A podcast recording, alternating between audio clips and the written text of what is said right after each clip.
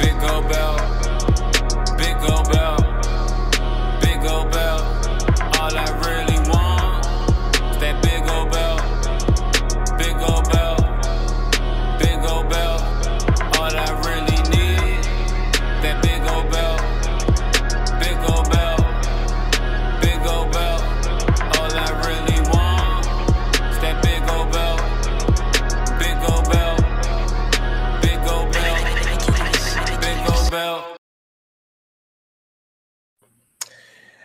And happy holidays to our listening and viewers of the Big Gold Belt podcast. We're getting ready for another episode tonight. I'm the host, Two James, and I'm here with my good guy, the great, the giant crab Jamal. What's up, my mood? It's the penultimate show of the year, and um, it's actually a pretty good time. That's right. Um, yeah, so we're wrapping up getting towards the end of the year. Um, as we said uh, a couple of weeks ago, all our fans were listening, uh, we, we do know next week will be holiday. Um, will, will be officially Christmas week. So we'll, you know, um, we'll make sure we get something out a little bit off schedule for next week, but um, we'll have something out. But and and and for the following week as well, since um, New Year's also falls in on a Tuesday, I believe. Um, so this will be probably our last regularly scheduled show for Thursday, but we'll see. We'll we'll work it out. Just just giving a heads up for the next two weeks. But um tonight, tonight, um, Will probably won't make it. He had a few mix up and stuff with uh if uh, other a, a couple of few obligations, but um we'll see if he makes it on.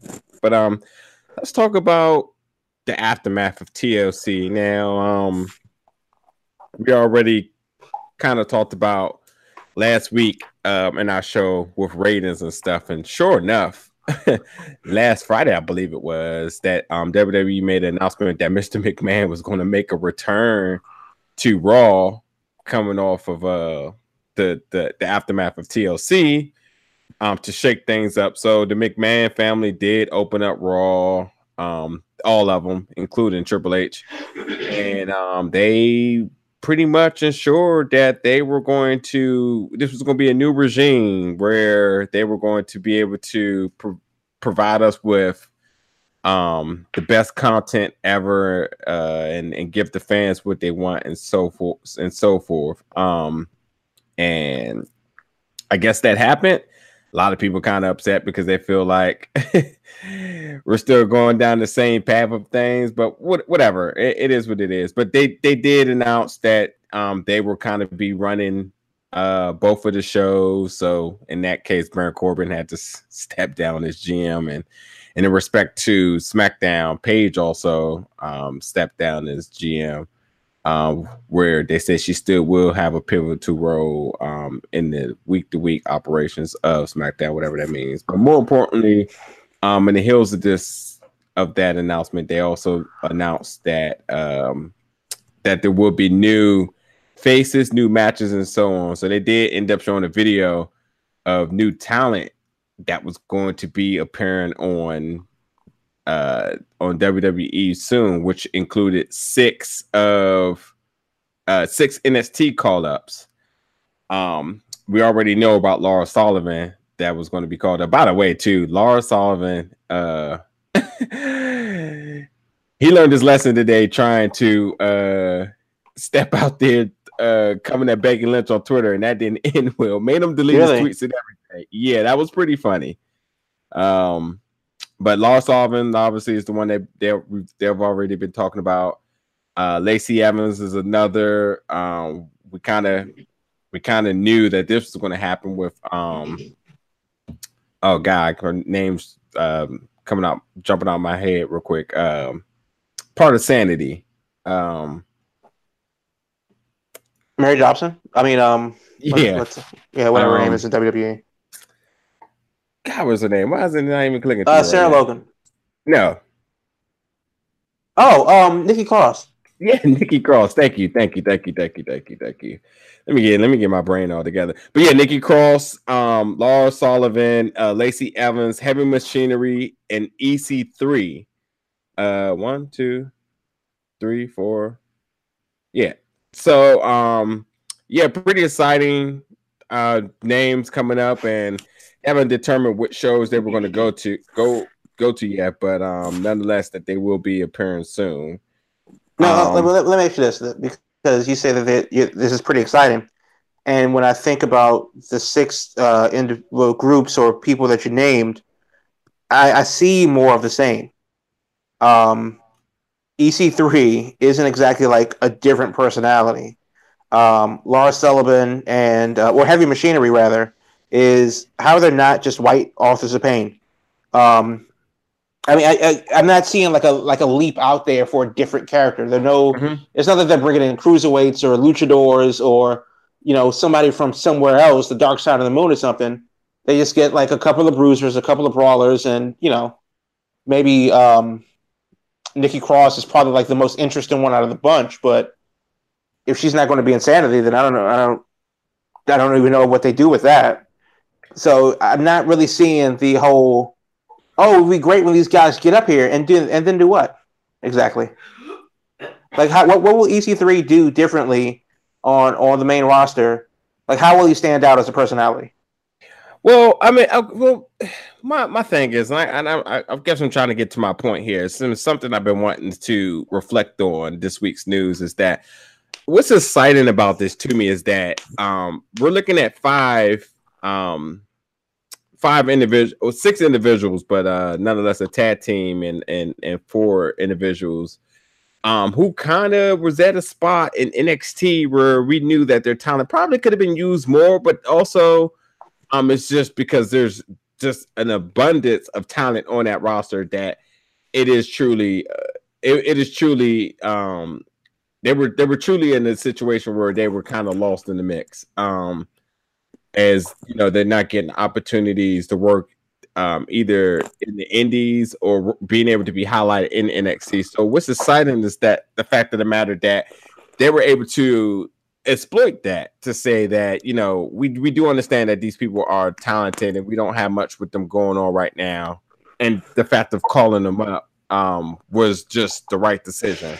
Um, looking at the group of people like you know Lacey Evans, she's been working as a heel, but she, she has this personality as being like um like uh like uh, uh you know a, a fashion icon, but like a, a, a, a, a the first lady is NXT as they call her, but she you know she has this really this um this this this respect of like uh like within her fashion and and and and, and this being a genuine woman but they had her working a heel, and I didn't think that worked for her. So I think this is a good soft uh, reboot for her for her to work a face, and you know, considering everything that she represent coming out of you know being the military, being a single mom, and everything like that, I just don't see how her working a heel uh, work for in NXT. But at the same time, it did give her enough uh, good um training you know to be able to work face and heel so you know it's just people like her that was just kind of like well, well, well what do you do with her you know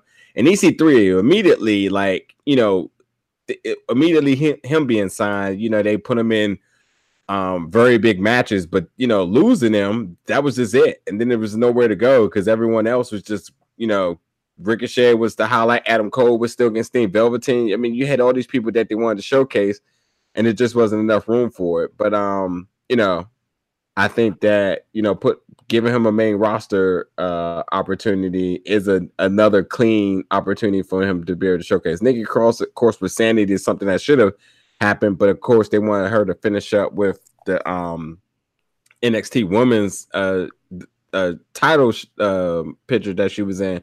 Of course, she lost that, and then she had the storyline with uh with Aleister Black, and now that's you know kind of over with, or her role is kind of over with. You know, what do you do with them? And yeah, I just you know I just think that this is exciting because the fact they was just it, it was just an opportunity for for them to exploit the fact that like well we really didn't have anything for these people in NXT. Um, hopefully there's an opportunity that works or makes sense for them on um the main roster. And I think with the McMahon's and them making this announcement saying that you know they were going to you know change things up and and and kind of give the fans what they want as far as the best matches and and stuff like that um well, i guess we'll see you know so this Yeah. is this is a good level of optimism just to stop rambling so much about it Well, I mean, obviously, you know, time will tell, and we'll we'll see what happens when it happens. Uh, but my thing is just looking forward.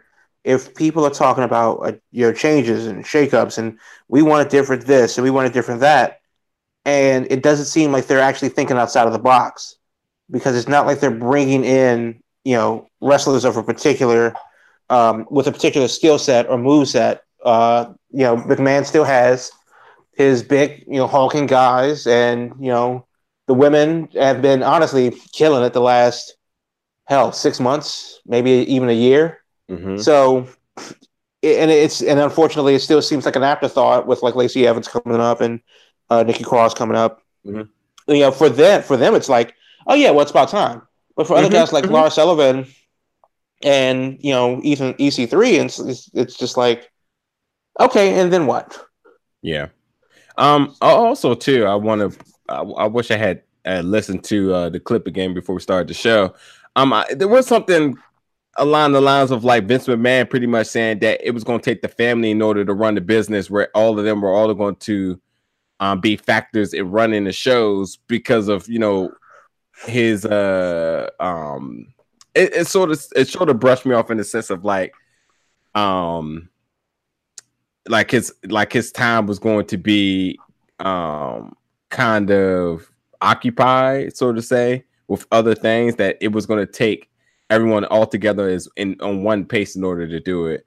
And i thought it was interesting instead of it just being shane and stephanie that triple h was in there too. So you know it's just it, it- there's optimism that you know this may be a, a, a turning of the page where vince mcmahon will now focus on XFL stuff, and you know the other three are able to run both of the shows as, as far as NXT as well, um, to bring out a better product. So we'll see. As they say, this is supposed to be a change to bring the best product for the fans and give us what we want. But I, you know, we'll see. It's just it's just optimism. Uh, it's only been a week, um, and the announcement was made, so we'll see where they go forward with that. But I would ask you though, of everyone that they announced of the NXT people, uh, who do you, who do you think does have the brighter the brightest future? Um, I think Nikki Cross, and that's just really because she's the most different. Uh, you don't know what she's going to do next. You don't know what she's going to. You don't know what she's going to bring, and it's kind of this unpredictability that really is lacking on WWE television. Um, if you're looking for a person that's just too stupid to go down, or too crazy to you know to not to to lose, or, just that fine line between no, that's something clearly wrong with her um, but in a believable way, not in a an R-Truth kind of a way. You know, you know that's why she worked so well with uh, Sanity and what they brought to the table. But then again, where are they now? So I think that she specifically has would be the biggest shakeup because as much as Lacey, Evans has the story um, that could be introduced and sold and all that good stuff, who cares? Um, that's not like everybody has that story. Everybody's, you know, um, you know, not necessarily a mom or an, uh, or a veteran, but everybody has that thing that says like, well, this is what I had to do to get here. Paige is literally having a movie made about that story. So, but there's something different about Nikki Cross and what she brings to the table, and I hope that she uh, goes in there guns a blazing, and I hope they know what to do with her instead of just having her be like um, uh, your Solomon Crowe or just a gimmick uh, like uh, the Boogeyman or something like that. I hope they actually use that in the way that they use Kane, Yeah, like Well- like late late Kane, not early Kane when he was actually the Undertaker's brother. we'll see. I I I, I was easily going to go with Lacey Evans, um, but you, you you make a valid point. But I think she will be the easiest of the characters to easily resonate with the fans, considering her story, um, her look, um, and she's been groomed for a while. Um, and I don't I don't doubt that, but we already have Charlotte and we already have Becky Lynch. Yeah, I'm, So- I'm and these are two stories that are very similar to Lacey Evans. Uh, and we already have Paige, who has a very similar background as far as like that, you know, came out of nowhere, and now this is what I had to scratch and claw my way to get here, and damn it, I, I made it. Yeah, but what I'm what I'm saying is it's not so much the story. Yes, the story is it's very is is is a is an important part, but I mean the look as well too. Now she again, I think that um her look is being a well dressed woman, um um, obviously she's uh, very adamant about um, about uh, her love and you know um, and how Right. motivated she is for her daughter, and they match. And you know, even matter of fact, when I was down at Full Sail, uh, I seen her in the parking lot. She had her daughter with her, and she's and she was dressed together, and they were matching. And you know, she didn't work a match, but you know, it's just the type of thing that you know, if you if you can if you live your story and it's just and your story is legit and it's not a character, I think that really translate good for you um as far as the person you are. And I really think that considering people seeing that and um and her being, you know, could be a fashion icon in that sense.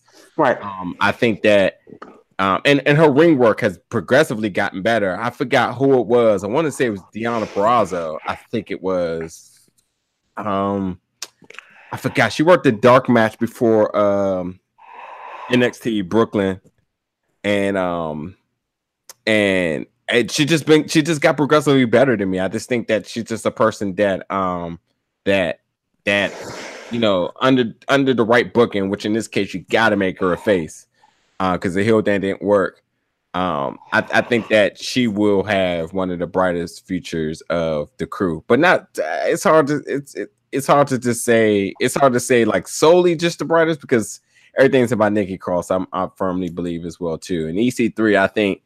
I mean, you, he's he's clearly a uh uh uh, uh um a very uh a, a person that we, we've seen before, like you said. So I think like he works in the WWE system very good that they would know exactly what to do with him, even if it was the you know a replication of something of the past. But I don't know. Well, the, the, the and, I- and again, I, I don't want to sound pessimistic, but everything you said about Lacey Evans, you could cross her name out and replace it with Dana Brooke.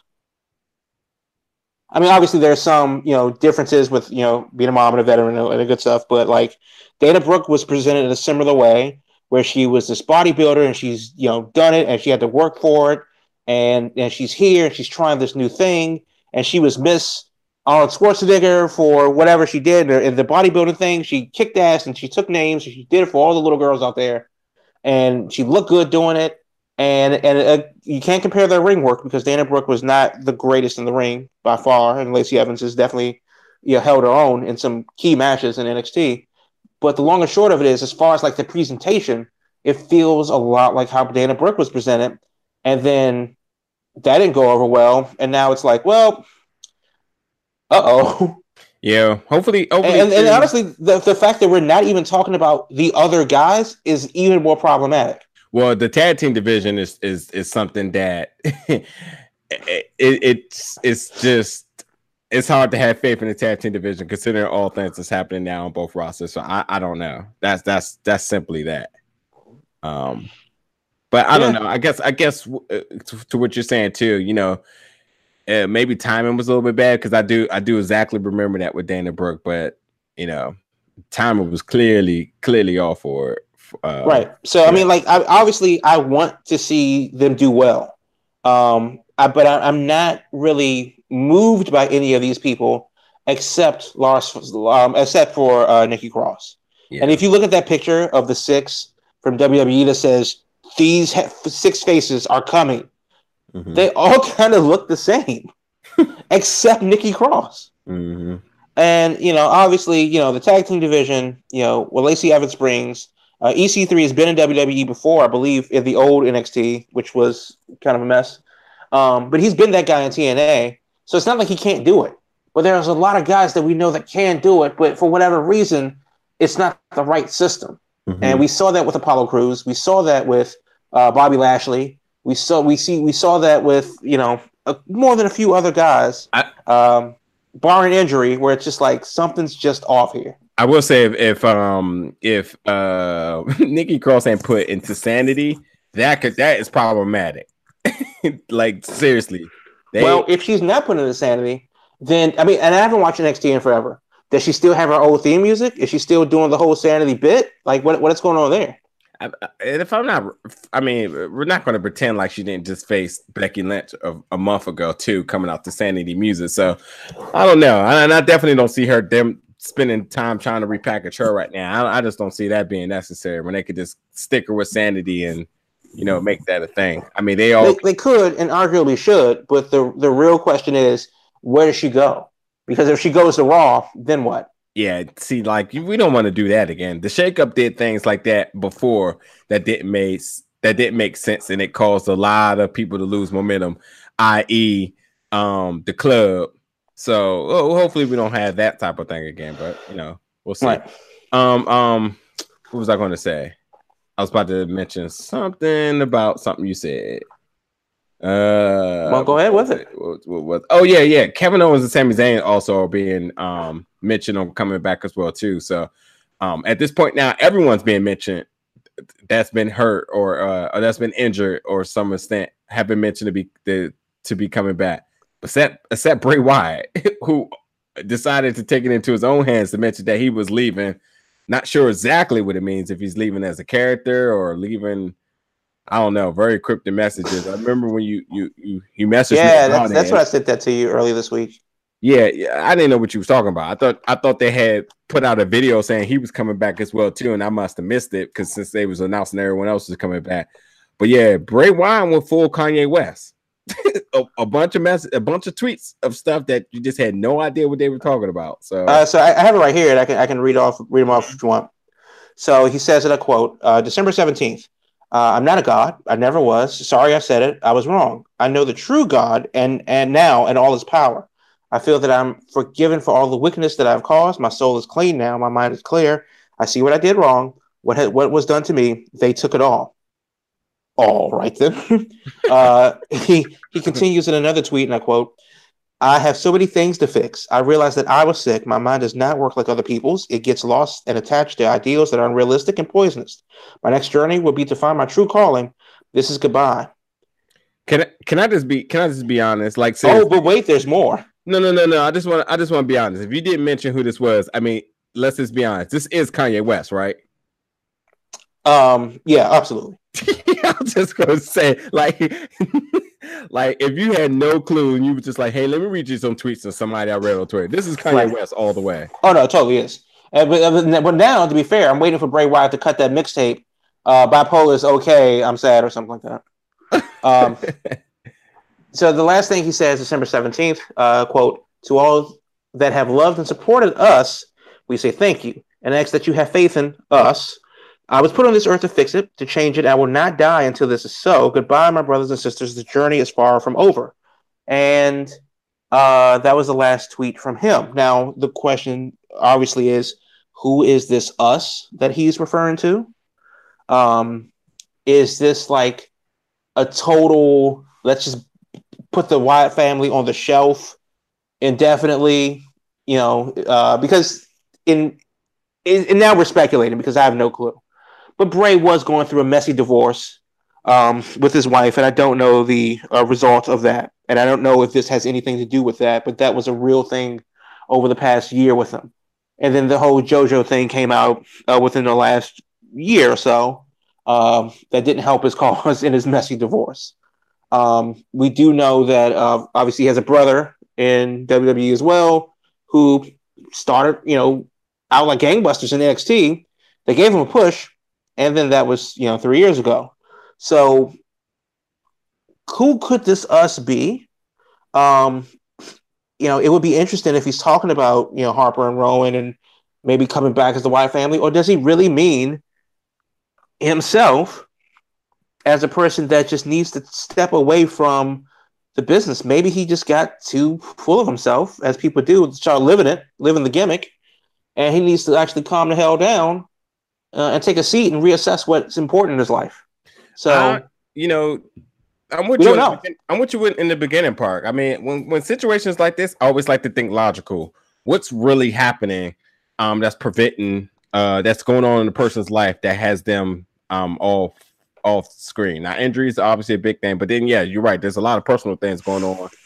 Um, and I think that's probably it. And I think these tweets are um are a means of him. Um, excuse me, I'm about to about to burp, uh, as a means of him repackaging himself or making himself relevant. We've seen social media been very powerful amongst wrestlers right now, getting himself over, making himself relevant, creating storylines, so on and so forth.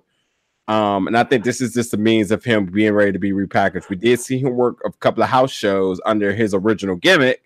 Um, but yeah, he wasn't mentioned to be coming back or anything. So Right. um, um, you know, and and let it be known if he was done, WWE Twitter machine definitely doesn't hesitate on saying they have come to terms with release with whoever it is. So um, that's not a thing. So there's no way he's got above it before they said, it, you know. Well, to be, but to be fair though, they don't necessarily have to, um, you know, make it known that he was released or taking time off or whatever. And Nobody's actually reporting that. And this was uh, posted December seventeenth, a few days ago. And you know how those ninety day non compete clauses go. So the, the the question does remain: He's not rumored to be leaving E. No. WWE. Yeah, no, no, no. But even when you are those 90 days, you do get announced of being released, and then you got the 90 days. So um, yeah, this is just I think this is just a way for him to um create a little bit of buzz about his repackaging. I just hope he he can execute it. But it'll be interesting to see. I mean, him and Nikki Cross working together could be something very interesting. Uh, we we a lot of people thought of that uh, some time ago. Um, so that It, that it, it could be, and and uh, well, no, because no, people were saying that Nikki Cross should be Sister Abigail, right, and that uh that that that thought should be birth thrown in the trash. Yeah, but at the same time too, I, when you think about it, besides it be, before getting all like kooky and all this other stuff that they did with it, him just her just being called up to be a partner with him, that could have worked. Absolutely. Yeah, I mean, like, just but that that's the thing. They they tried to do too much uh, with the Wyatt family, and at first it was like this is probably the eeriest thing that we've seen since like the corporate ministry, yeah. and now it's like, okay, they're photoshopping bugs into the uh, mat now. Let's yeah. Let's And- cut the and cord on the this. had CGI going on, and Yeah, like why why do we have drones in the uh, in the ring? that. I don't remember that, but uh, yeah, but we'll see. I just think I just think it's just uh, I I, I think we'll be seeing him soon. I So think, I think the Royal Rumble is absolutely the best means of doing it too. So, I would say not, because I, I I really do think that, uh, you know, when he says us, I think that there is something to that, and I would be interested to know what that us means. true. I do think that if you're going to get like a full rebranding and repackaging, it's almost disingenuous to just throw you away at the Royal Rumble, unless it's a, uh, unless he comes out as number thirty and wins and wins the Rumble. Because so what if he comes out as number six and stays in there an hour, and it's like, well, okay, so we're back to Bray Wyatt not winning anything, and that's and that's been like a a stigma of his you know, and at the height of his popularity, it's like, well, damn it, when is Bray going to win a championship? And he did, and nobody cared because it was Mhm. too little, too late. hmm So I think at that time, I think you, if you really want to repackage him and bring him back, I think you got to do it for WrestleMania. Well, that's why I think the Rumble's a good idea. You gotta you got a means of just inserting him back. I mean, look, here's the thing. I say it all the time. The Rumble is the perfect is is the perfect so showcase for anyone who's been kind of lost at sea or have some type of bad scrutiny around their name to have them be inserted and to automatically get a pop. It works for anybody. Bill Cosby could be in the Rumble and it will work. He Like, might have to take the like the little little go kart down to the ramp though. I- uh, but I just think it's a it's an opportunity to put him in the rumble. Don't try to make sense of what's happening, but he's here. You happy he's back, and then you know after that, you know work from there. Um, but you know just automatically having him debut at WrestleMania, it got to make sense. Uh, That's why I think the Royal Rumble is like a opening of the door. And actually walking through the door is actually being at WrestleMania. I just, I just, think- I just think that's a safe manner of how to use him. Considering we don't know. versus whom though? no, because honestly, oh, I you mean- think that Bray versus the Demon Finn Balor would be something that would be of of interest. But they, they tried everything. You know what they did, and I don't, and I didn't care. No, I, I I totally forgot about that. I don't even at this point. I don't really even care who he faced. It's not that I need him back. I'm just saying that I think that you know in a in a in what can be um what can be a very very like overload of of talent that should be at WrestleMania. Um, I think that this gives him an opportunity and for him to gain some momentum, and then you know if the if if it works, then you know go ahead and do it. I just think it's a safe matter of, of doing that because yeah. God knows I want to see Kevin Owens back as the top heel doing what he does best, and that's somebody I want him to be, you know, at WrestleMania. But unless he has a, a storyline that's working for him, um, I'd rather not. We'll see though. Well, if think, it is, if it is him, safe. If it is coming him coming back as a new gimmick, um, you know, I hope it's a, like an actual new gimmick. Yeah. Also, and also let me not just. But if if he has a new gimmick, does this does anything that's not like kind of random and crazy, does that worry you? Well, is that depend- his niche? It depended on what random and crazy is, because if you because Bray Wyatt wasn't like crazy in like the Nikki Cross way when he first started out as uh, the Bray Wyatt. Mm-hmm. One of the things that got him over is because he was saying things in, in a very charismatic way that was insane, but made that much sense. Mm-hmm. It was, I mean, everybody says like, well, you know what? There's no constitutional law that says that I have to pay taxes. F- show me where it says that. But then come January, you're like, well, gonna have to file them taxes. So, the, like, you know, so but if somebody says that, and you and it would be something that would you go that, that would make you go like, that's that's insane. But because you know, because pay your taxes because we need like working lights and roads and stuff in our towns. Mm-hmm. But damn, my taxes are really high, and I don't really want to. I don't have to pay them. That's technically true, and and that's what Bray Wyatt brought to the table. And then they went off the deep end with the overproduction or the long, like still great, you know, promos and stuff like that that they would cut, but they would never come to fruition. Mm-hmm. So he became a false prophet after so long, and it was just like, well, I don't believe him anymore because there's no fruit to bear. Yeah. Also, too, I, I really, I, you know, I, I don't think winning and losing makes a big difference, but I that. Oh, I think it does. Uh, for him, he needs to win because he was losing so much. I think a lot of people, it's with his character, and you want people to, or with his character that he was using, you want people. He, he he called for a following. He he it called for people to be believers in what he's saying. Can't believe somebody if they're not winning.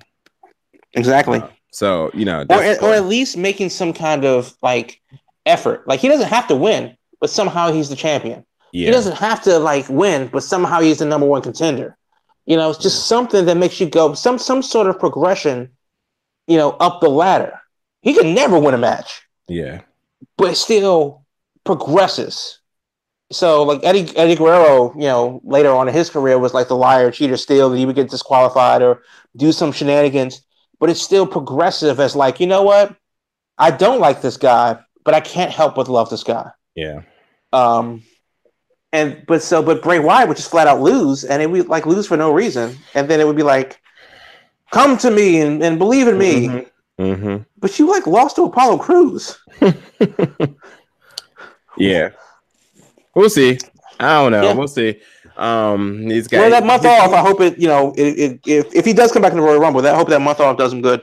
Yeah, truly, he needs to continue to build steam and use social media. And when this opportunity comes, I hope he's able to execute.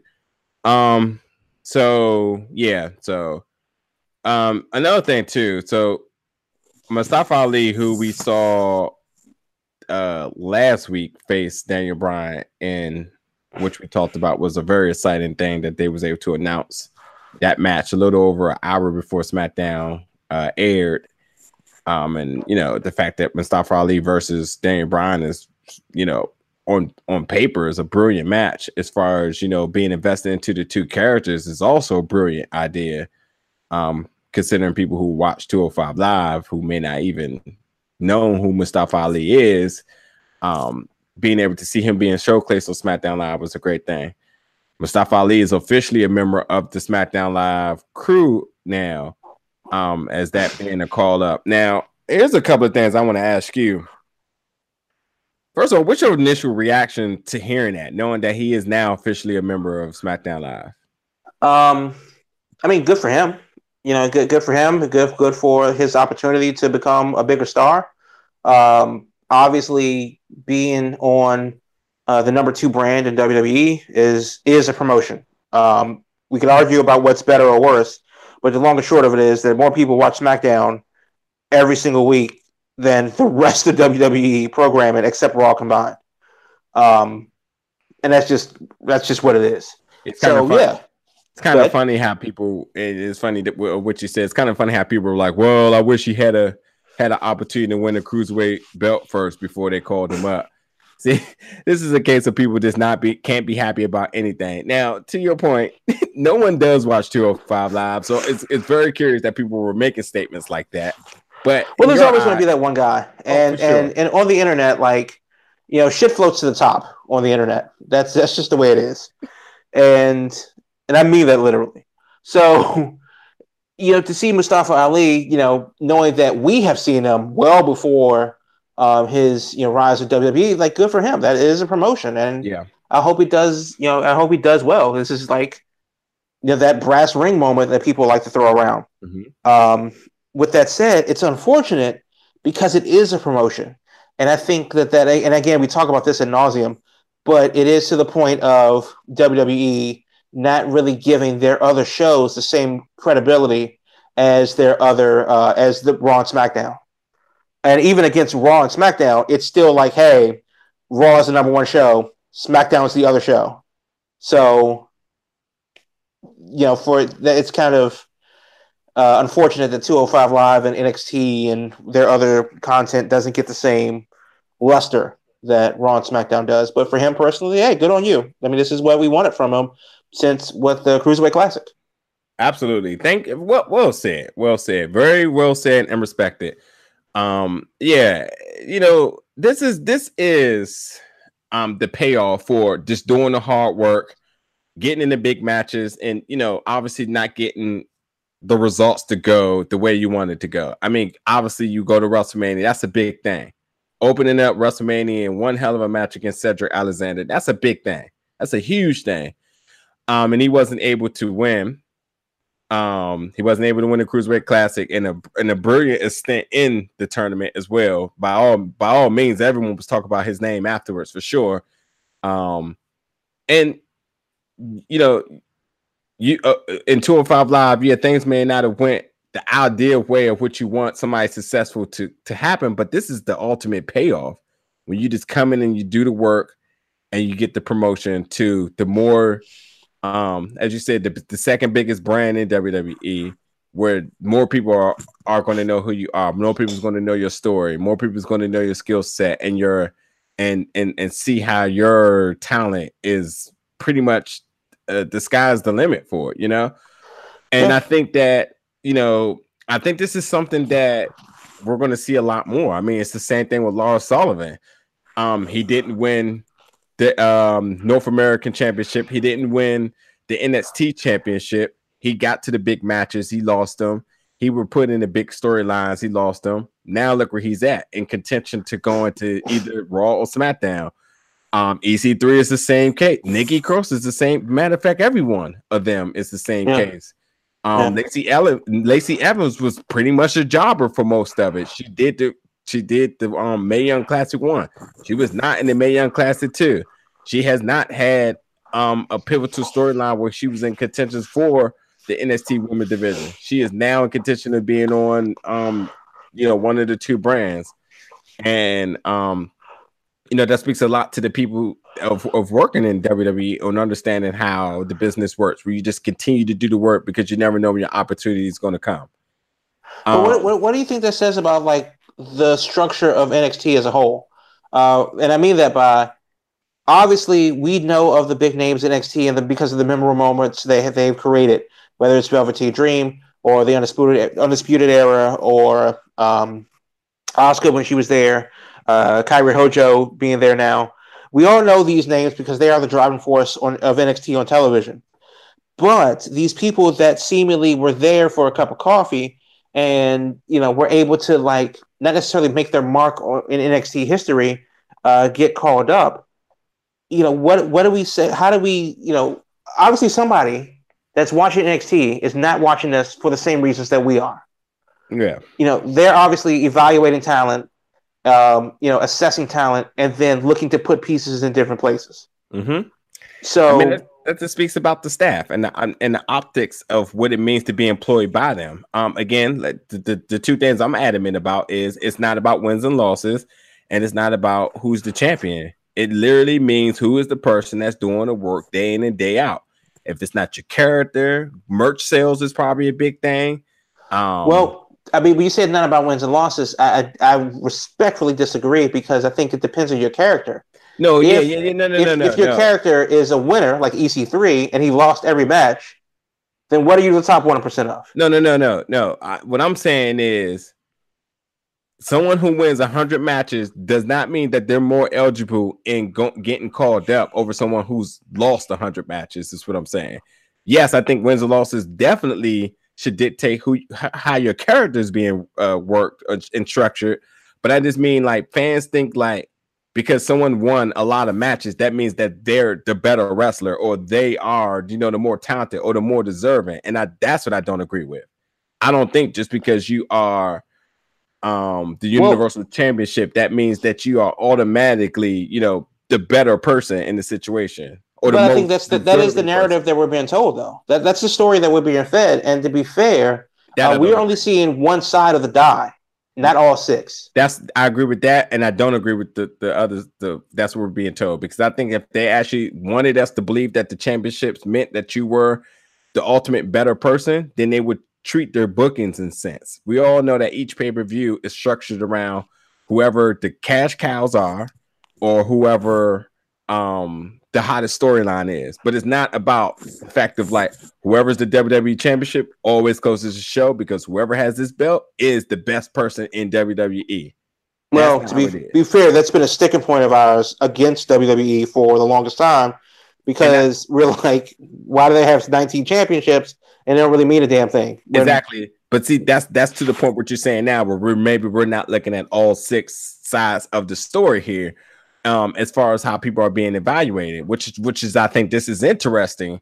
And you know, that's again what makes us fans and other people just marks online that the the business optics is something that you know that they are, are able to observe. This is why they have all these you know high paying staff members and and um you know veterans in the game and professionals you know studying this day in and day out are able to understand what makes sense for the long run, the short and the short run. Now, funny thing about this too, um, this is funny.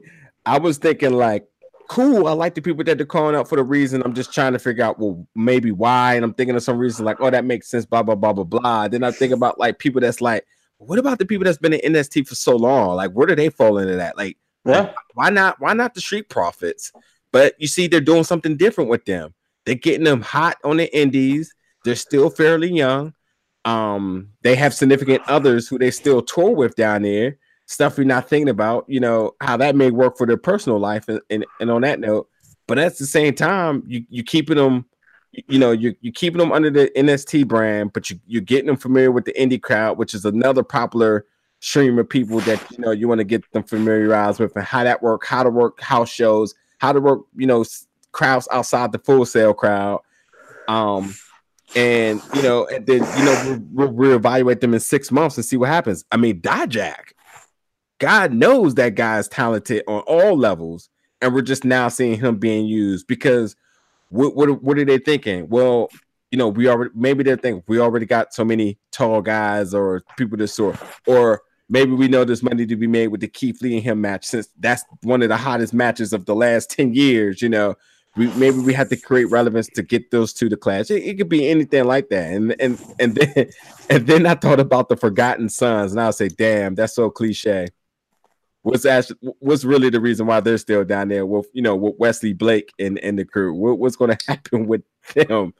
Guess they are the Forgotten Sons. But you know, it's just it's just things that like to your point, I, I truly agree. We just don't understand the different measures that it that they all consider when it comes down to something like this. Yeah. Um, it sure seems that way, but it's long like the long and short of it is, is that we don't know. And it's easy to like on the surface scratch our heads and go, Well, Sanity got called up. Where is Nikki? Oh, okay, she's still there. Yeah, That doesn't make sense. But then again, because they they can't be hundred percent transparent because you know it's the show. They need to tell the story instead of give it away. Um, when something when it doesn't pay off, and that's where a lot of people get you know, you know, in their feelings about. It's not that like we're not ready to believe a story or be this have the story being told correctly, or even the story being told the way we want. Not everything has to be the way we want. It's just that it has to make sense. Mm-hmm. And I'm not saying that like Lars Sullivan should have been called up before Velveteen Dream, but if you're not going to call uh, Velveteen Dream up, cool. He's been kicking ass in NXT, and he's doing Yeah. a hell of a job of it. Yeah. Now, but if you're going to call Lars Sullivan up, knowing that he doesn't really have like the gravitas in NXT, then what are you going to do with him on the main roster? Mhm. And I'm not saying that they don't have that plan already, but I sure as hell hope that they do because they've not had that plan uh, in the in the very recent past. Yeah, I will. I will say I don't know if this is considered talent relations, um, in regard to the same people who make who goes out and makes the signings and stuff. Um, but if it is, I mean, these guys you got to trust them because they've definitely been targeting and signing the right people uh going forward. Well, and I agree. I agree. Like what you said is very valid about um about Lars Sullivan, but also that's the optimism that I brought in with the show is that well, well, what do you guys have up your sleeve? Because I'm I'm interested because you guys must be thinking about something more than what you know what we're what we're foreseeing. You know what I mean? right. Yeah, but you, you kind of jumped over another big point. Why not Velveteen? Velveteen has been very adamant about call me up, Vince, make the call, blah blah blah blah blah. Now that has nothing to do with his character. Yeah, he wore the pants in the match, but he's never been like a well, I'm well, I'm over, you know, uh this NXT thing. I need to be on the main roster. I'm just waiting for Vince call. He's just simply made the the the, the pants, and that was that. And you know, he's still kind of as a um a key figure in NXT bookings, but what does that ultimately mean for him? Yeah, yeah. I mean, and we don't. I mean, obviously, us being on the outside, that's where that's what it comes down to. There's a lot that we don't know, and I think we only know five percent of what we see because we just don't know. And that's with any job. What we know about the airline industry is that I get on the plane, I show them my ticket, and then I land in Seattle. What we don't know is everything else that has to happen behind the scenes so that I have a decent flight. Yeah, And you know, as much as and we can obviously speculate and connect the dots here and there and stuff like that, but at the end of the day, when something comes up and it happens, um, there are certain things that make sense and there's certain things that don't make sense. But you're playing two different games at the same time. You're playing the long game that's going to get you through to the Royal Rumble and then eventually to WrestleMania. Mhm. And then, but there's a short term girl that has to happen because people don't know who Lars Sullivan is yet. Mhm. They need a reason to care about him so that his matches make sense in the Royal Rumble Mhm. or in WrestleMania and, and going down the line. And that's just, you know, storytelling 101.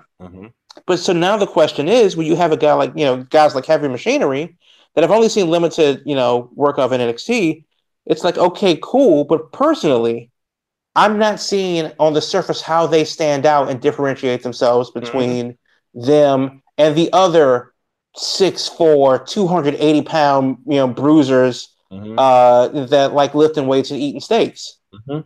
So Mhm.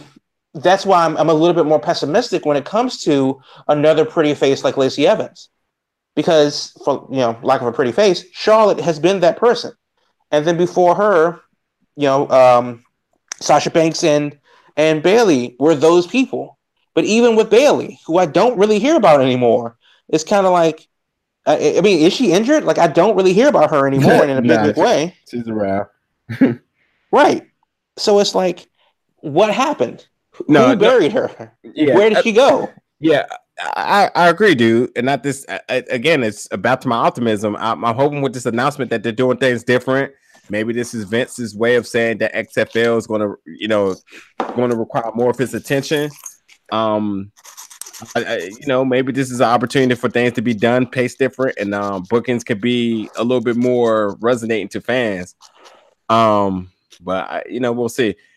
Uh, so, w- just to jump into something else real quick, or do you have any uh, anything else you want to say? go ahead, go ahead. Jump away. um, we brought up before about the whole NXT um versus WWE thing. Yes. Um, and maybe this is becoming more and more of a reality considering they're saying shake up, sort of say, give us the matches that we want. You never know who's going to appear, blah, blah, blah, blah, blah. Um, Triple H was actually the one to say that part when they when they were all in the ring. So, you know, there's some uh speculation around that. But I don't know if you've been paying attention, but the Madison Square Garden show that's going to be December 26th. I actually have that pulled up. Yeah. Yeah. So, um, you know, just for anybody who's not familiar, Master uh, WWE will be running a holiday show at Madison Square Garden. Madison Square Garden is a place where WWE likes to put on not just the house show, but a house show that does have some big names with it. It's, it's always they, they it's always a big deal to them when they go to Madison Square Garden.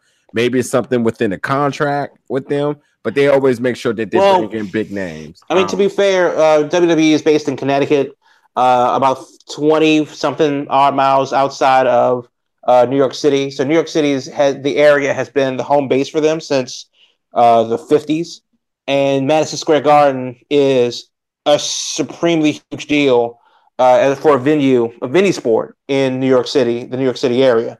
So when they come there for reasons, um, it's just better to do TV in Jersey or at Barclays Center. Um, so they don't really do TV at Madison Square Garden anymore, but they will do a house show, and they like to put on these super shows at the Garden, including like a, a network special a couple years ago, where you know they did a thing. Uh, Brock Lesnar was on that one, but now we have uh, in like a pretty huge match, um, the Undisputed Era with uh, Tommaso Ciampa versus uh, Aleister Black, Ricochet, Pete Dunne, well, uh, Velveteen Dream, and Matt Riddle. Yeah, well, before you get to that, because that you just dropped the significance of why that's a, why that's a big thing. You you do have your regular matches with Dean Ambrose and Seth Rollins. John Cena's returning, which is a big deal. Ronda Rousey, you expect to be there working against Nia Jax. Finn Balor and Ziggler, McIntyre, Elias, and Bobby Lashley. A, a bunch of the typical house show names that you've seen over the years. But yes, yes, you are entirely right. Now they brought all the big guns from NXT to this to this card, which is Aleister Black, Ricochet, Pete Dunne, Velveteen Dream, Matt Riddle, Tommaso Ciampa, and the Undisputed Era. How mean- big is it that they added Matt Riddle of all people to that match? Okay, so I don't know if the word "big" is the correct word, but significant. We know this. We I know think this it's a dude. pre- it's a big deal that that they took um, out of the nine the nine names in that match, other than Matt Riddle, Mhm. are basically the relevant male roster in NXT. I can't think of another person in NXT that should be on that list uh, outside of Matt Riddle, maybe EC3, but he's Uh, on his way up, so never mind. Keith Lee is is one. Keith Lee has But- already worked the Keith Lee first match. He kind of was with Ricochet, not first match, but kind of like first little. uh I'm not gonna say storyline, but he he he had a he was in a position where he was with Ricochet and Pete Dunne to help out against the Undisputed Era at a point. Um, so he could work, but him or Matt Riddle, either both of these are pretty new signees or whatever. But you, you you're all right. Like it is extremely an eye opener that they pulled the trigger on Matt Riddle so quick. Right. So let's let's talk about this just for a little bit. Um, we know Matt Riddle. It's no secret. We know this guy can go. We we know he's a popular name. We know he has all the tools in the ring. Do you think, considering that they're at Madison Square Garden, Matt Riddle is is brings a celebrity to this match? Considering that he is no stranger to UFC matches inside this arena. Do you think Uh, is uh, a- I mean, hell, I mean, working with Evolve, he's no stranger to the New York City area and crowds. Right, right. Um, so I think that that's that's going to be a, a pretty big deal, you know, for him specifically. Um, to to you know, I, w- I would hope that that's the main event, but but to definitely do uh, a special attraction match in Madison Square Garden to be a part of that is a big deal. Mhm. Um, the the thing is, is that you do have this um, uh, this this program, uh, this Raw branded show, and then they add NXT there. Uh, now, I don't know what the schedule looks like, and obviously, it's not far enough away where they can't be there. But it's not like NXT is doing a show in Jersey the night before, and they're like, "Hey, get on the bus and come on down to the Garden." Mm. You know, and, and I don't think that's the case. And this is the day after Christmas or Boxing Day, uh, if that's a thing for you, uh, Oh, in I- New York.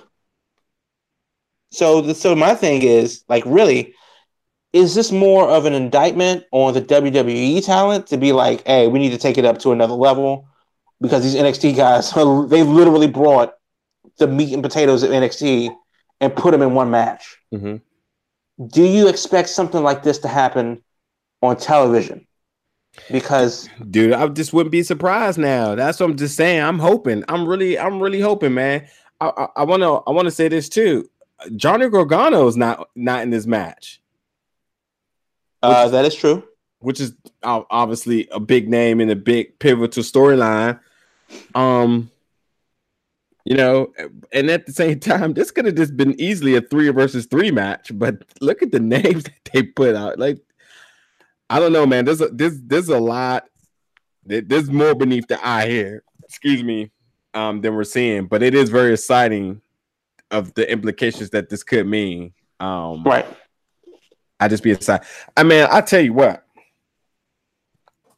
Obviously, we don't work in, in their finance office, but I wonder if there is any speculation of them saying like, "Dude, what is drawing everybody to go to these NXT shows? Who's the names? What are the matches? What is it? What is it?" I wonder if we start breaking in main event style type of clusterfuck matches from NXT, putting it on these other cards, SmackDown and and and, and Raw. Would that also boost sales? considering who these people are is this a way to to bring in other indie um other indies type of fans to come to these shows. Now when you think about that you have somebody like Johnny Gargano who's getting ready to face Austin Theory in an evolve match. That's that's a big deal. That's a huge Yeah. deal to me. That's a i want to I, I must and i must and need to see match. So when you take that into perspective to saying next week on Raw, uh, Keith Lee will face Donovan Dijak, uh, two NXT standouts in a match in Washington D.C. That's a big deal, dude. like, are Well, you? Go- are Okay, you well, okay, go- but to be fair though, it is for us. And I'm just, but is it is it a big deal for the casual WWE fan? And that's something that we don't know yet. Yeah, I know, but you give a little bit, you, you sprinkle a little salt. You have your casual WWE fans that's gonna go to SmackDown 1000 because it is SmackDown 1000 for whatever reason. Don't care about anything else. But when you start adding stuff like that, you start saying, you start getting the indie fans' attention and start saying, "Yo, what? What are they doing?" Okay, I can fade, you know, or whatever ticket to see, you know, that match that I'm predominantly buying a ticket for and deal with the rest of the show. You know what I mean? I know that I've bought tickets to a wrestling event going, okay, well, this is literally the match that I want to see, and I can go home after, oh, somebody else is on the card. Yeah. Okay, I think I'll check it out. Do you do Um, you do you think that's probably what's being what's start what's starting to happen now? Like Nope. this could be a turning. I mean, uh, granted, this Madison Square Garden show I can give zero about, Right. but I can't stop looking at the bottom of that car saying, If it were not on a Wednesday, I'd be there.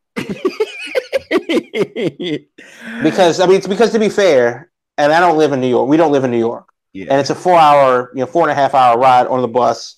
A, uh, a bit less if you're driving up there. yeah, um, to go to the garden.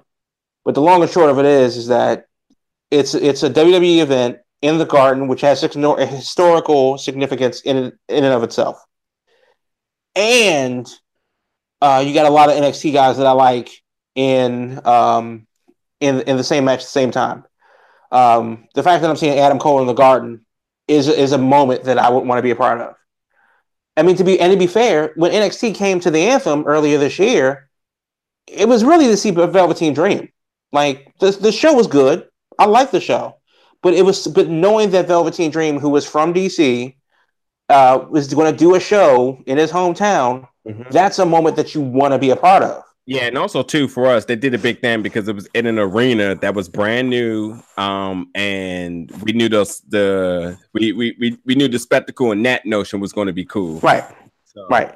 So the, so right. So like to see you know Velveteen Dream is a big deal, and to see you know for me and for you, uh, which is why we're talking about it, to be like yo, they got not only are they doing an NXT match at the Garden, but they just sprinkled a little Matt Riddle on on, on the top of it. This is officially a big deal. Mhm. But that's for us. And and notice that even though we're talking about you know Matt Riddle being added to this 10 man tag, um, uh, we're not talking about a single goddamn match on the rest of the roster. Well, see, that's the thing. You're and, gonna and- have. and- but the thing. The reason why that is is because this is the thing that's different. You know, I can see Nia Jax versus Ronda Rousey 17 other times if I want to. Yeah, but But no, how many no. times we gonna see Rat Riddle on a 10 man tag at, at the Garden? Yeah, that's what we're focusing on. But then there's gonna be people that's gonna say, "Dude, John Cena's returning."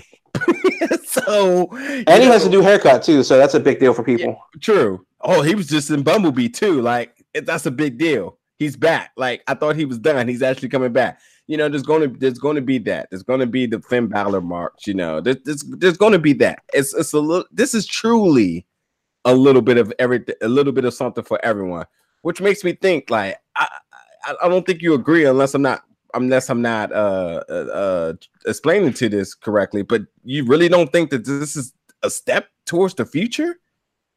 Uh, as much as I would like to see it, I think that because it's a house show, Mhm. um, I, as and as as a fan looking at only one side of the die, on the surface, it's like, oh, we got you know Ring of Honor basically, and versus uh, Aleister Black, Ricochet, Pete Dunne, and and and Matt Riddle. Hey, you're funny for that. That is Uh, funny. you see what I did there? Yeah. you, you like what I did there. That's so, funny. so you know, and we have that at the Garden. So yes, that is something that I definitely want to see. But like with all things that are house shows, this is just preseason. yeah. This is Well, this is a proving ground match, literally, or because they want to see what they do on the stage. Or this is the turning of the chapter, as I said, new things to come. So you know, could it be? Could Well, could this as much as I would love to share your uh your your optimism, no. truly, truly- Why in the holy hell would they interject NXT when they don't even recognize it as a legit brand? I mean, that's that's another thing. Like, if you you can't be like, well, no, NXT is a thing and it's great, and let's just talk, they don't even talk about NXT. Even at a baseball game, they'll say like, "Hey, these are the minor league scores." Every now and again, I think Or here's- I think, I think or they're here's that picture from Bowie. I think they're being a little more open to it. Before it felt like it was a hard no on Mike, but there it's they seem to be a lot more open to it. We're just starting to hear them say like, "I follow this person's NXT career where they had matches against this person and this person." Like matter of fact, Tyler, You Breeze- know who? You know who's the only person that says that? The only commentators to say that yeah, are the ones that cover NXT. yeah, Nigel and um and uh Corey Graves. But here- Right. here's something interesting.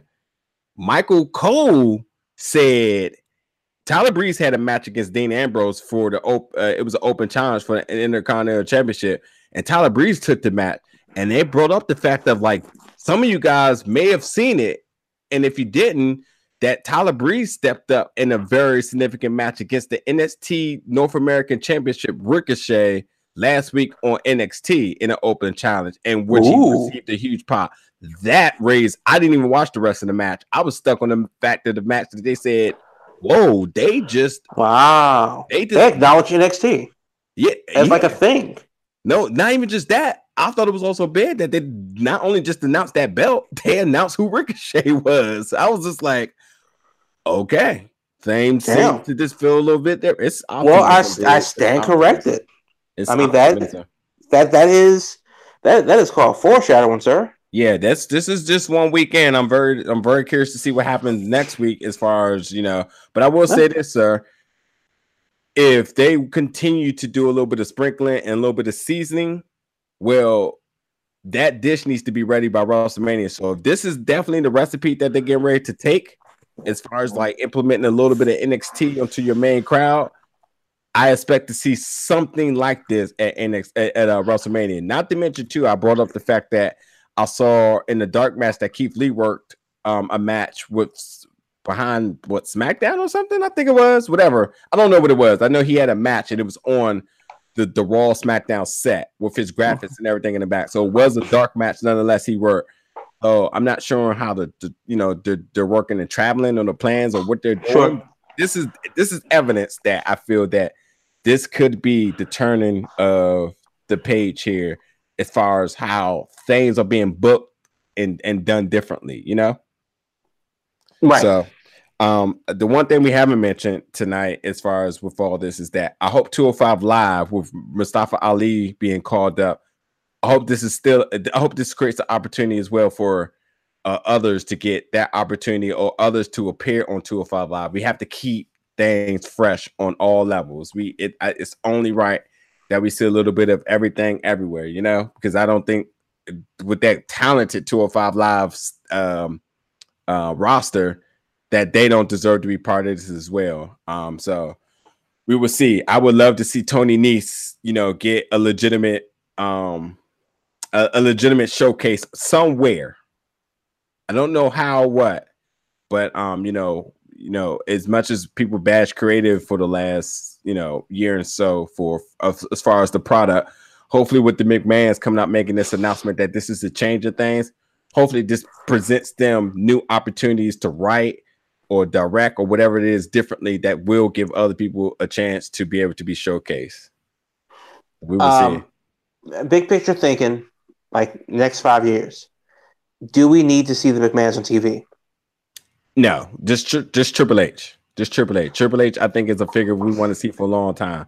And I kind of figure you say that, and the, and the reason why I bring that up is because do you think that Triple H should basically be the Eric Bischoff of WWE? Right, and I think that at some point you want to you want to bring Shawn Michaels in to do the same, to to to, to be a counterpart of some some extent. I think that if Triple H turns on Stephanie events and takes over the company, kind of like what Shane has done to w, to to Vince back in the Buy Nitro, mm-hmm. that that's like a good ten year long storyline because if if it pans out, Vince will be eighty. You know, God willing, he'll be eighty. That's some booking um, right there. But I'm just saying, like, just long term thinking. Since we're already sprinkling the seeds of NXT, and we know that what Triple H is doing there, they've already made the inroads in Australia. Uh, mm-hmm. they're, they're thinking about doing a show in India. They've just re-signed with J Sports in Japan. Uh, unfortunately, they're going back to Saudi Arabia in 2019. They signed a 10 year deal with them. And we, we can understand that NXT has definitely grown as a brand in its in its scope and, and functionality. Also, those Saudi Arabia dates seem to already be panned out from what I was reading. Uh, I hear that they they're on the table, like the the dates are circled on the calendar, but they mm-hmm. haven't nailed anything down yet. Okay. Uh, but either way, that's still you know mm-hmm. That's a different problem. We can talk about we will talk about later. But the long short of it is, I'm thinking like there will be a changeover between Vince and his his successor, and his successor will not be his children in the upfront television kind of a way. I don't care who cuts the check, but on TV, as far as we're concerned, I think that Stephanie and, and Shane versus Triple H would be an interesting dynamic going forward, and there's like some legit business can be handled because every time that Shane and Stephanie get into it, Triple H kind of is like, "Well, that's my wife and I love her, but you know, that's I'm I'm just I'm just here happy to help." And I mm. think that we're all waiting for you know Triple H to like step up and just be like, like, "Hey, let me introduce you to my boys," and not necessarily like DX is running it, but I wouldn't mind corporate. Well, maybe not corporate Road Dogg, but um, but you know. He's already corporate Road Dogg. He he doesn't take shit backstage. That's for one yeah. thing. Well, he don't, we, we really don't. Uh, I wouldn't know because he blocked me on Twitter, but uh, we really wouldn't need to uh, to see him writing anymore. Yeah. But the but the long short is like long term thinking. Next five to ten years, I really think that we need to see Triple H kind of like turn it a little bit on the McMahon's and kind of like just just take it over. That's what the fans want anyway. That's yeah, probably I mean, what's going to happen anyway. Yeah, let's just be so honest. Let's just get though. the ball like rolling. The, like the McMahon's, we don't we don't like them as faces. They're not good faces characters. They can still run a business and be heels and and do you know what's best for business, as they say, and, and keep things interesting without them being likable. yeah. So you know. Um, but yeah, Raw ratings got boosted when McMahon came back, so good. I guess that helps. And um, all this, I'm sorry, but all this is just um it's just the idea that they're on the clock because if you're going to go to Fox, there's going to be high demands and you need to get things interesting for both shows. So this seems like a way, you know, an, a way and a method to keep both shows relevant. And you never know who's going to pop up where. I, I believe that's part of part of the, the case too. But also, more importantly, I think this must mean big news for NXT. Well, here's the thing: like, programming. Uh, Keith Lee versus Punishment Martinez is already the match of the year that I didn't know I needed to see until right now. Did and And apparently that happened in Florida, like last week. Did you see Punishment Martinez versus Matt Riddle? Uh, uh, okay, see, okay, so here's the thing, uh, unrelated. when are we going to Florida and doing like an NXT road trip? because they're already doing the things that that we need to see. Yeah. Also, too, Punishment Martinez versus Jeff Cobb. I mean, I liked the guy for a while, but I just really didn't know how much I liked the, his his ring work until I just literally just started going back watching stuff. Um, again, I just discovered that I can get FITE TV on my um on my Xbox. Um, oh, okay. Yeah, so you know now I don't have to worry about just watching it on my phone, which was annoying. I hate watching stuff on my phone. So I now I just literally been going back watching stuff, and yeah, but yeah, I'm, I'm with you. Yeah, the discussion for after the show. yeah, yeah, we, we, we got we got to work that out because yeah. um we're, we're already I'm well, I'm going to be in Toronto for Survivor Series, but before then, SummerSlam. SummerSlam I, I would never go to Survivor Series again. Um, did they announce what Survivor Series was for next year? Yeah. Uh, okay. LA. Again? Oh wait, then it's some. Uh, where's it at? It's New York. Oh no! Oh God, I hope not. Someplace, someplace already been. Oh, let me just look it up real quick. Uh, I hope not. I mean, not because New York isn't bad. It's just that they do Chicago. Oh, Chicago. You're right. Yep. Okay. You're right. Uh, yeah, I just looked it up. Uh, it's going to be at the Allstate Arena in Chicago. I mean, we we went to take over Chicago once, and that was uh, pretty damn good. So, yeah, Chicago in November. It's kind of brisk, but I'm willing to go. Hmm. We'll, we'll, we'll, we'll, discuss that as well. Yeah. But um, definitely not staying for some for Survivor Series though.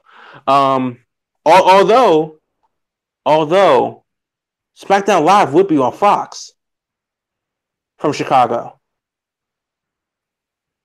because SmackDown on Live would be on Friday. Remember? True. So it's it's Friday, Saturday, Sunday, Monday. You know that's got to be a that that makes things a lot different, dude. Right, because you don't have that Tuesday just weighing everything down, and yeah. you get back to work on Wednesday. Stupid.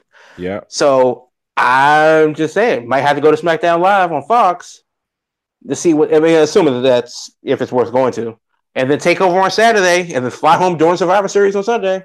Yeah. Yeah we'll, we'll discuss schedules off the air. But um, but yeah, I mean, like NXT has so much promise because there's so many different people coming in, and then WWE is grooming these guys from NXT to the main roster and kind of molded them into the same kind of cookie cutter um, uh, prospect. So, and we talked about earlier. I'm going to go back to that really quickly. I really do hope that the six guys and, and ladies that they bring up uh, do well, but given the track record of WWE and their call ups, and especially since they're telling you that they're doing a change and it's going to be exciting and you won't know what you, what hit you and all that good stuff, it's like, how many times have we been told this before? Yeah. And how many times has, has it worked versus not worked? Yeah. So I'm cautiously optimistic that this will work. But realistically, history history is not on their side. I just think it's different now because you have Triple H in this picture. Triple H wasn't really a factor in this. I mean, we knew he was, you know, people to factor in the is in, in in running the company, but he's just been that NXT guy. He hasn't really been able to say much about you know the roster, the, the the Raw or SmackDown roster. Him being out for this announcement, I think changes everything. And I think that him being able to make announcements about it changes those conference calls from speculation to, oh, this is what we're going to do. Right. So I think that's, you know, but speculation. I mean, uh, op- optimism is all I have. probably going to be the name of the show, Optimism. Because that's yep. what I got a whole bunch of it. Which, which is a stark contrast between like last week where it was just like, Jesus Christ, what do we do to fix it? Yeah, you know? yeah, yeah, yeah. And now it's like, well, what a difference a week makes. And we're like, you know what? Mm-hmm. Let's just see what happens. Yeah, there's a little bit of sprinkling of of uh, of enough. Uh, I'm not going to say it again, but I guess I, I got cornered into it. But there's a, there's a little there's enough speculation being sprinkled around the place that that creates enough optimism for people to say, okay, well, let's see. They right. they, they they got six call ups. They got all the injury people returning. They got these house shows that's being booked in this sense. They got ticket sales for Raw versus NXT or WWE versus NXT. We're around the Rumble season. I mean, who knows who appears at the Rumble? Who Um, knows? you got new people that could be signed as a as a you know a ton of people are leaving ROH. ROH is making new signs uh or are making new sign Who knew that ROH would become the impact of, of, of 2017? I, I, I you know I can talk about that another time. But I I I I, I saw this coming. I mean, it worked when it worked, but that's what happens when you hey look. Remember when the Wizards signed all oh better yet, remember when the Lakers signed all those people, Karl Yeah. Malone and uh and Payton. uh Payton, and you just knew they were going to be the best team. Well, it so seats. but the long-term picture, mm-mm-mm. so Right. See. Yeah, Um, be something that we'll definitely talk about uh, at a later date as yeah we get closer to New Year's, Yeah. which is uh, seems to be Judgment Day for indie wrestling, as the Young Bucks hopefully unveil what the hell is going on, as they have officially made their departure from Ring of Honor. Um, really quickly, in their departure from Ring of Honor, fans have been asking the Bucks about the MSG show WrestleMania weekend, and they said, "Yeah, we're not going to be there. Go see the show." But we're Mhm. not going to be there. Um, that's not a thing that we're doing. So now the question is, how does that? How what that? How does that change the dynamic of this big New Japan show uh, at Madison Square Garden? Because that's just a big deal. Um, does it make you more or less inclined to go now? Yeah, look, first of all, let's let's talk about this really quick. The fact that it's sold out is nothing but it, it- it's the the reason why that show signed out is because it's in Madison Square Garden. And Madison Square Garden is a big deal because of the building, because of the history. It has nothing to do with the fact of which that card could be. Because what that card could be is exactly the result of what it's going to be. We all knew these people were going to leave. We all knew they were going to double down and doing their own thing. Hell, they could run their own show WrestleMania weekend and it would go crazy. If you want to talk about doing it all in too, that would be the perfect destination for them to be able to compete and show. Don't give me any ideas. Yeah, but all those people that bought tickets are resellers. Oh no! They're, they're Ticketmaster whores with their bots, and they got the fact that because the Young Bucks and them were all going to be in there because they did all that for All In. This is an opportunity for me to make money, and I'm gonna buy tickets to resell. It's WrestleMania weekend. Everyone's gonna go. They are sickly, sickly wrong, and they're very, very lucky because I believe that show's on a Saturday. They're super lucky that NXT changed their date. They're super lucky because that would just make it even worse. So now they're not completely in danger of not having people there, but who knows who's going to try to compete with that Saturday night with that Hall of Fame night? Because you can believe that the casual fans are looking for wrestling, not uh inductions and long speeches. So I will be very surprised if we don't hear something about the Bucks doing something because we know that they can get at this point now, they got credit. They got Mhm. credit for sure. And if it ain't New Jersey giving them someplace or someplace in New York, upstate or whatever, they they can do it. So I would not be surprised. So the whole fact of it selling out, I'm sorry. Don't be don't don't be fooled. That was not legitimate fans buying it. That was thirsty resellers looking for an opportunity to make money. And there's no hmm. way or no how anybody can change my my thoughts on that. I don't care what anybody says about how fast it's sold out or whatever, or that it's sold out. That has nothing to do with wrestling fans going to see it. That has everything to do with business people saying this is an opportunity to make money. Look what they did it all in. They're going to be an ROH. So obviously everyone's going to want to go to that. It's WrestleMania season. It all looks good on paper. Oh, until it doesn't, because you didn't think this out. January Mhm. 1st, that stock market for all ROH ticket sales. Don't be surprised if you could get some of those on Stub on StubHub for the 10 $15 range. Um, I'm not saying that I'm looking currently, but I might be looking currently. So yeah, we're gonna we're to have to see what's going on there, but yeah, Uh, yeah, but that's like the kind of the big thing, and w- which is where another band of optimism comes in, where it's like we don't know what the Bucks are going to do. We don't know how WWE is going to shake out with all of these new call ups. We we keep forgetting that NXT has so many people waiting to they to like officially get going. That's like there's so much up in the air. We're just waiting to see where it lands and then criticize it because that's what wrestling fans do. But it's a very optimistic time right now, considering that nothing's really happening. Yeah. I mean, look, man, I, I'm not saying I don't have faith that they won't be able to put on a good show, but all the star power that was supposed to put butts in seats, that's gone. That is absolutely gone. They're just going to have to create things. They're on the clock. They're they're on the clock more than anyone else at this point now. Um, they may have a harder. They they definitely have a harder slope decline than WWE outside of um getting out of their ratings and out of their own old habits. Right. It is legit got to get to working right now.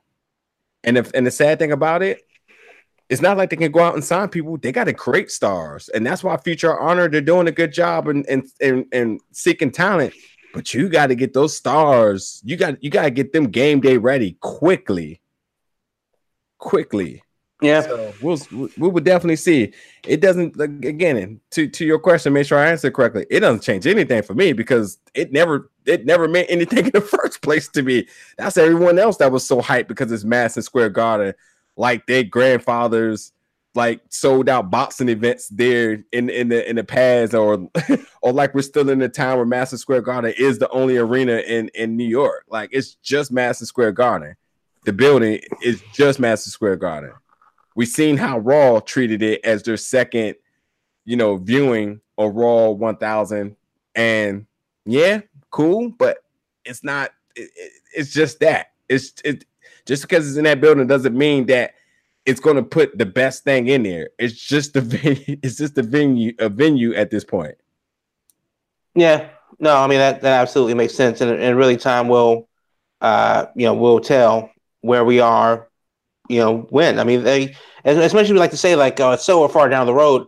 Uh, realistically, WrestleMania is four four months away. You know, from a week. So this is this is time. This is this is time right now yep.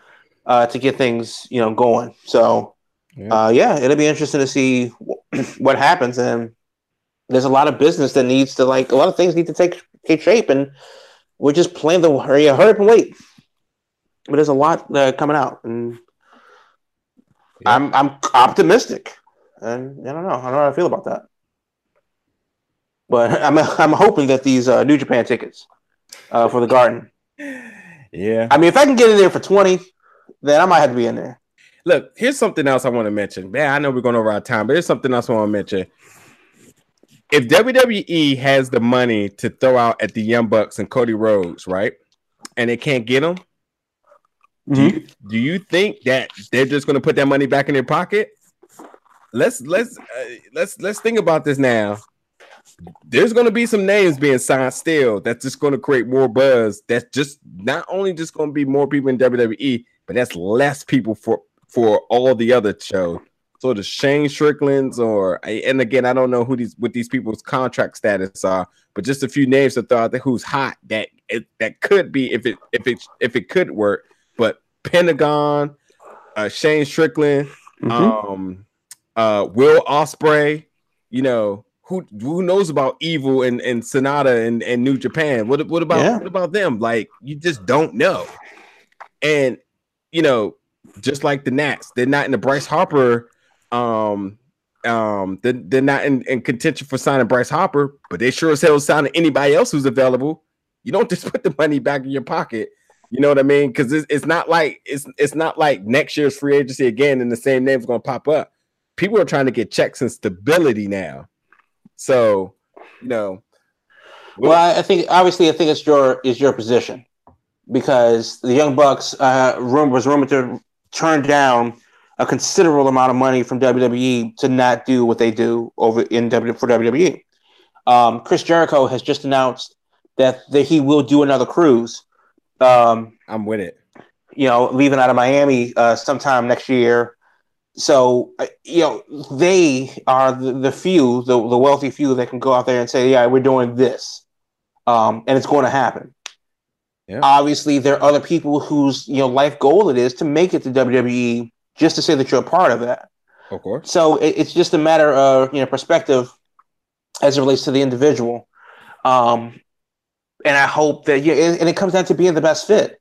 Uh, you know, a lot of people, you know, they have a choice. They have like the choice of a lifetime.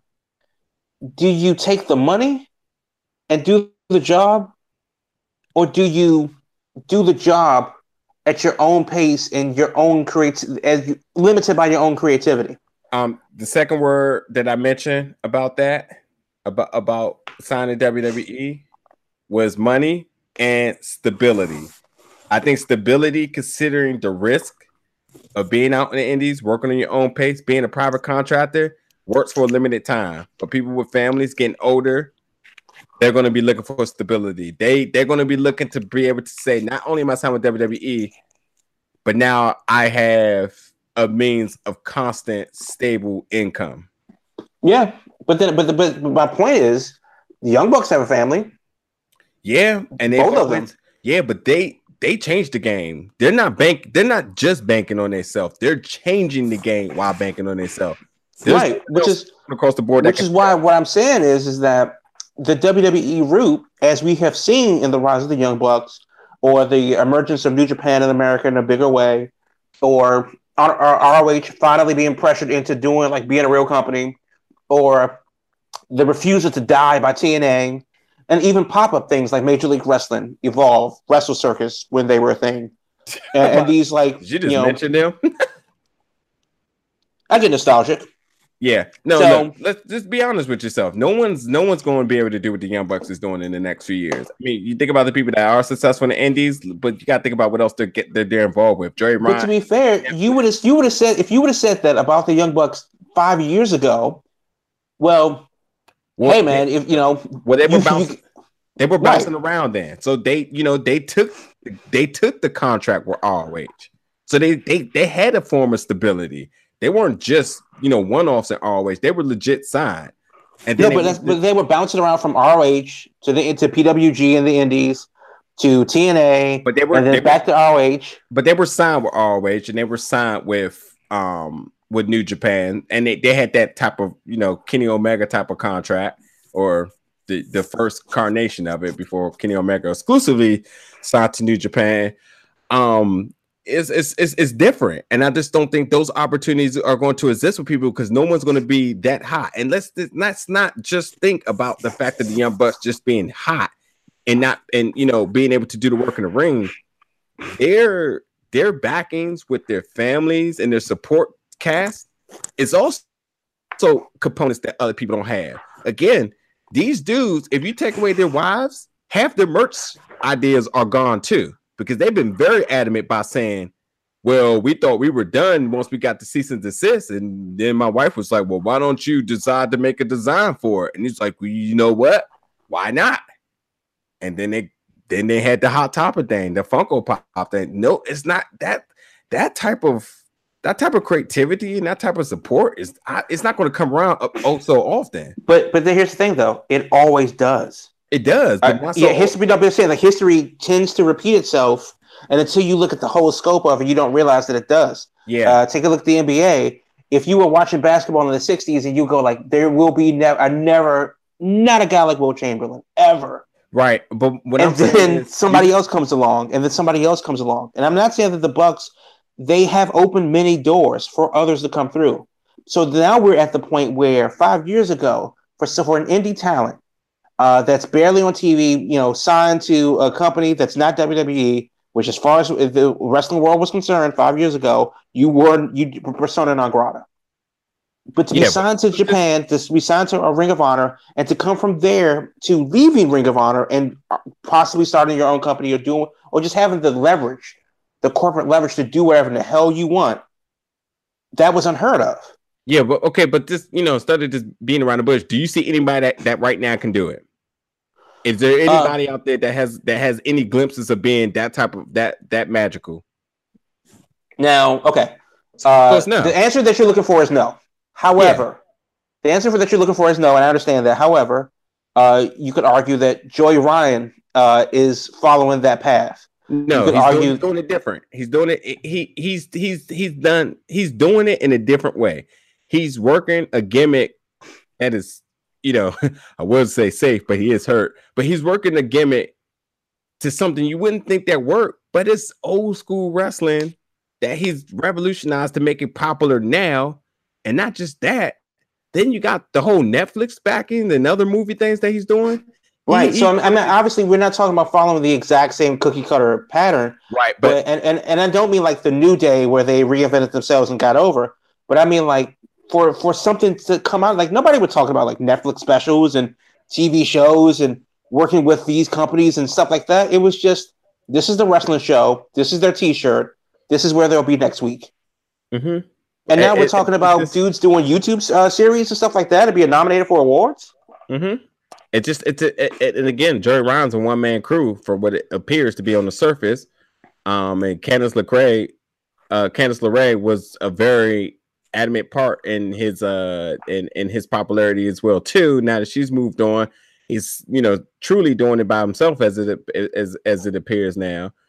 Um, but I just think when it comes down to the success of Young Bucks, it's a it, it takes it takes a good support cast that I don't think a lot of people have that same backing. And I think if they did, you would see people you, put it this way: if you saw glimpses of it, you would see people that have not just outstanding merch, but revolutionary merch, stuff that you haven't seen before. But you- everyone's doing the same thing. You would see gear more more frequent gear where they got tens and tons of different styles because they got somebody that's completely supporting them doing it.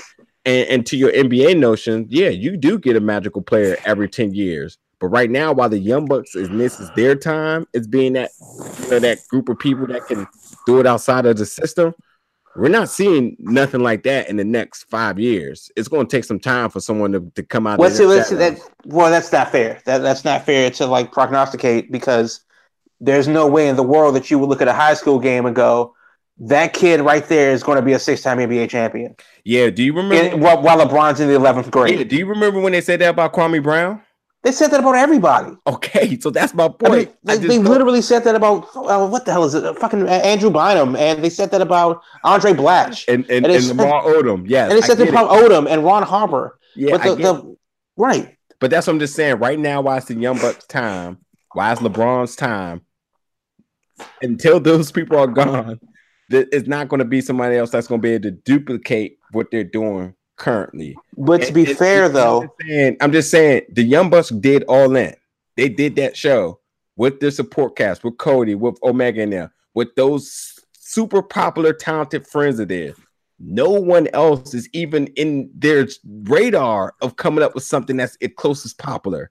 But like when you think about the most popular people right now in wrestling, just off the top, half of them are in WWE, the other half are, are affiliates with the elite.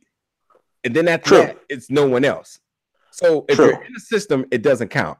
You now can someone come out the system and do it?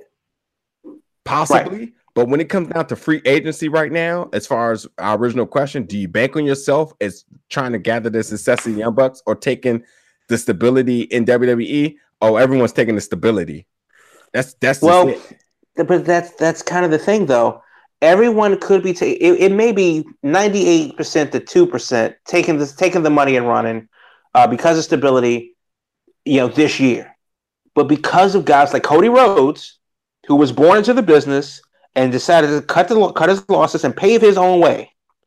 You know, left his brother, you know, at the company, left his the company itself that his you know father helped build, and Mhm. and the, all the history and lineage that goes within, and said, you know what, I'm going to do something different. And then with that list that he tweeted out, changed, you know, was another facet that changed the game. Mhm. And I'm not saying that like we can we can't put it all on the Young Bucks because Joey Ryan's in his Netflix deal, the rise of Lucha Underground, Sami Callihan leaving NXT and then basically taking over TNA. Um, WWE's sudden interest in indie wrestlers and basically building the best Ring of Honor of all time down in Florida. Um, you know, th- all of these things are just footnotes in the evolution, the current evolution of what wrestling is.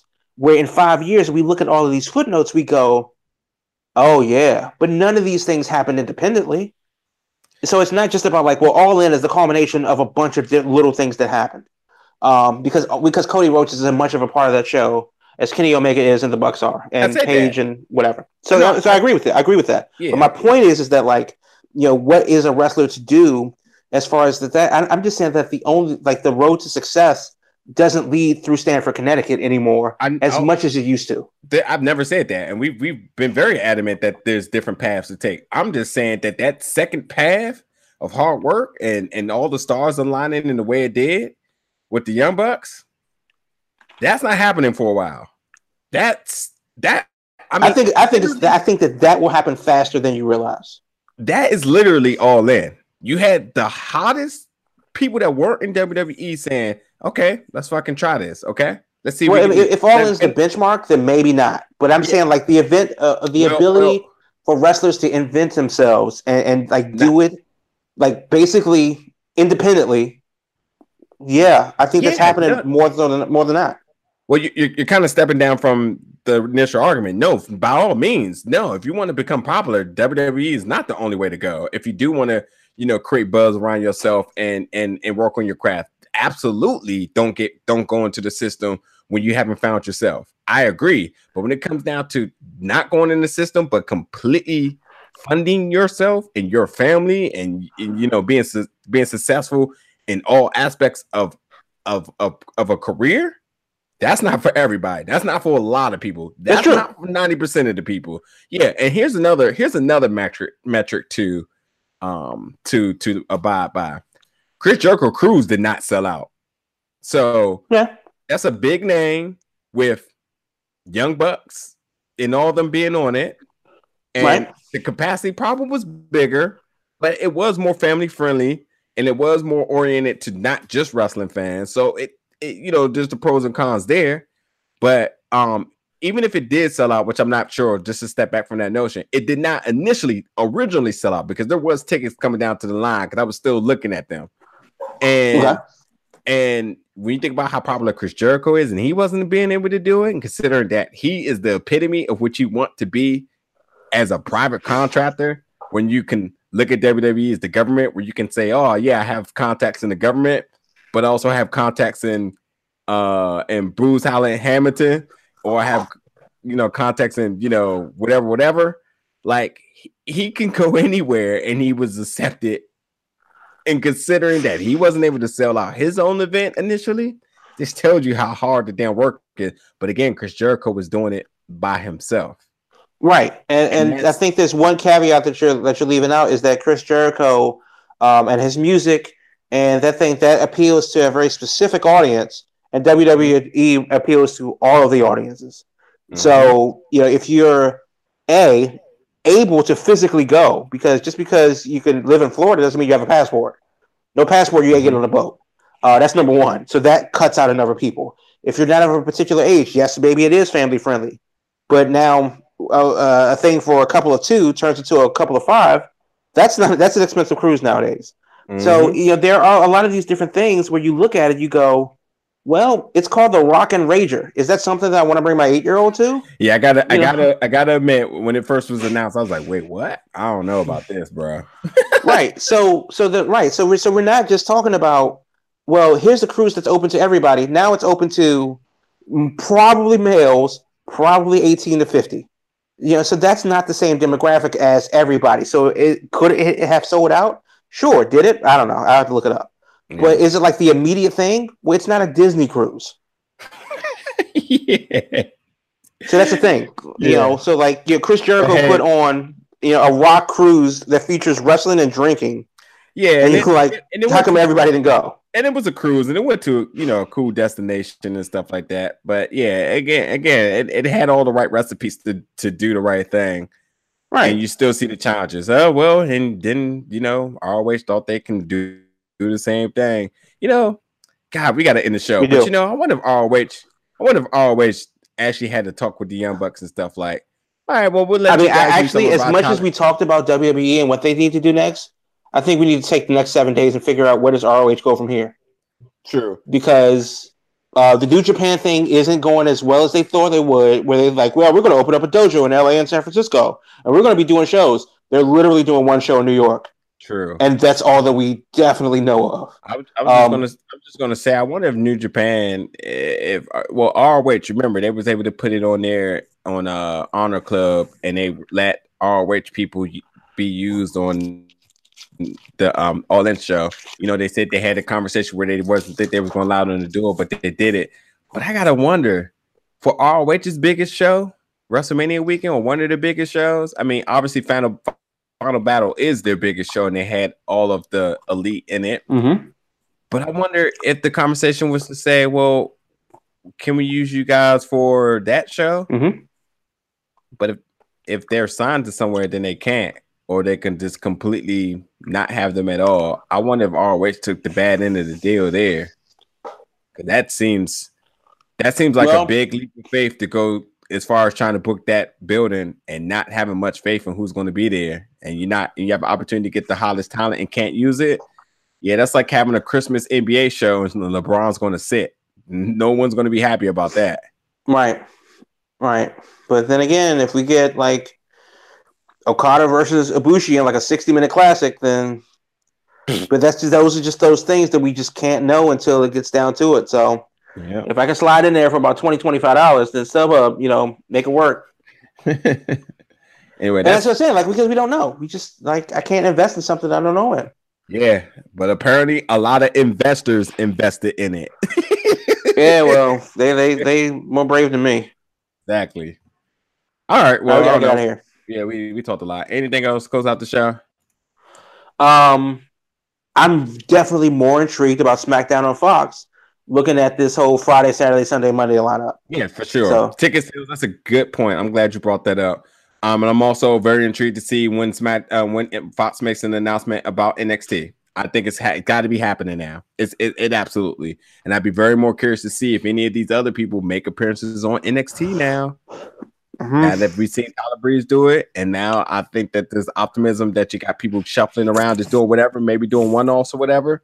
Be curious to see if a TV uh, production of NXT on Fox more or less open people up to the idea of saying, "Oh, I'll work an NXT show." Granted, those Raw people may not even be on Fox. Why not have the opportunity to be seen on that? Because you know that's got to boost everything as Yeah, far as your we, we don't know what that lineup is going to be on, on Fox. We don't know who's going to make the cut. Yep. You know, I, I tell you what, I tell you what will make me pop. Sasha Banks appearing on NXT. I I I I don't know. God knows what's of relevance right now on, on Raw, but her versus Bianca Belair. Okay, I'll be watching for sure. So we'll see. I can't I can't co-sign that. Are we out? Thanks you for listening. We, we, we got we like, again, like I said in the beginning of the show, we will have probably a little bit of a shakeup of our own with our next two week schedule concerning the holidays and so forth. So I just got to collaborate with the team, see what everyone's availability, but nonetheless, we will make sure we have something out for you guys. So yeah. Ha- happy Christmas, everybody. Happy Boxing Day, Canada, and uh, we'll see you next week. for sure. And uh happy shutdown day for federal employees and anybody else that may be on a vacation sooner than they thought. All right. Yes.